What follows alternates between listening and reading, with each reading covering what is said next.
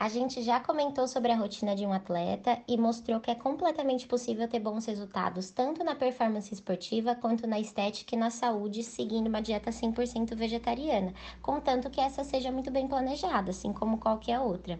E para começar a aprofundar nesse tema, é importante a gente começar pelo básico, que é a classificação dos tipos de vegetarianos. Então, vegetarianos são todos aqueles que excluem as carnes da alimentação: carne vermelha, frango, carne de porco, peixes e fruto do mar. Dentre os vegetarianos, a gente tem os ovo-lacto-vegetarianos, que inclusive é o público que eu mais atendo no meu consultório, que é o começo, né? Como a pessoa começa. É, eles não consomem nenhum tipo de carne, mas ainda consomem ovos e laticínios. Então, leite, iogurte, whey protein e todos os produtos que e as receitas que levam esses dois ingredientes. Aí a gente tem os lacto-vegetarianos, que não consomem carnes nem ovos, mas ainda consomem os leites e derivados. E temos os ovo-vegetarianos vegetarianos que não consomem nem carne nem laticínios, mas ainda consomem ovos.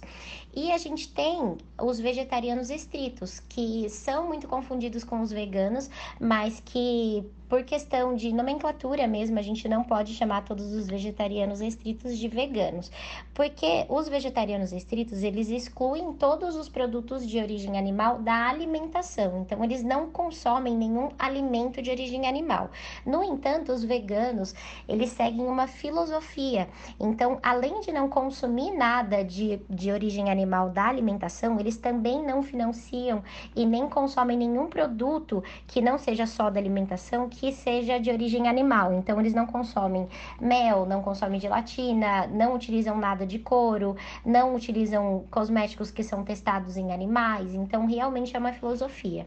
E aí a gente tem os frugívoros, que têm uma alimentação crua e natural, que basicamente é composta de frutas e vegetais crus, além de algumas castanhas e sementes. É, esses alimentos são apenas de origem vegetal, são frescos e integrais. E a gente tem o crudivorismo, que é baseado em alimentos crus, frescos e integrais, sem nenhum tipo de cozimento com uma temperatura superior acima de 40 graus. E aí essa alimentação crua, ela é mais conhecida como raw food.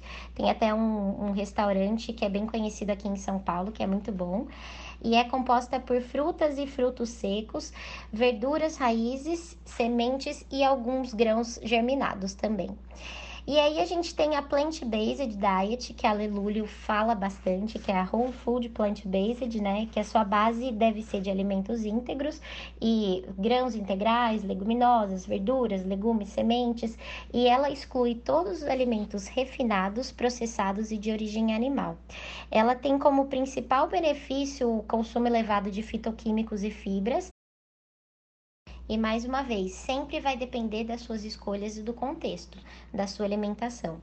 E é válido ressaltar também que a escolha do, do, tipo de vegetarianismo que a pessoa segue é muito pessoal. Ela pode ser motivada por questões éticas, por compaixão aos animais, que é a grande parte, e por saúde. É nosso dever, é dever do nutricionista respeitar essas pessoas, essas escolhas e adequar a alimentação dela da melhor forma possível.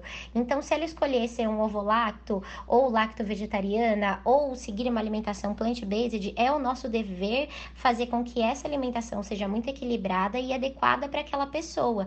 E se a gente não souber adequar isso corretamente, encaminhar para um profissional que saiba adequar, porque isso com certeza tem como ser feito, tá bom?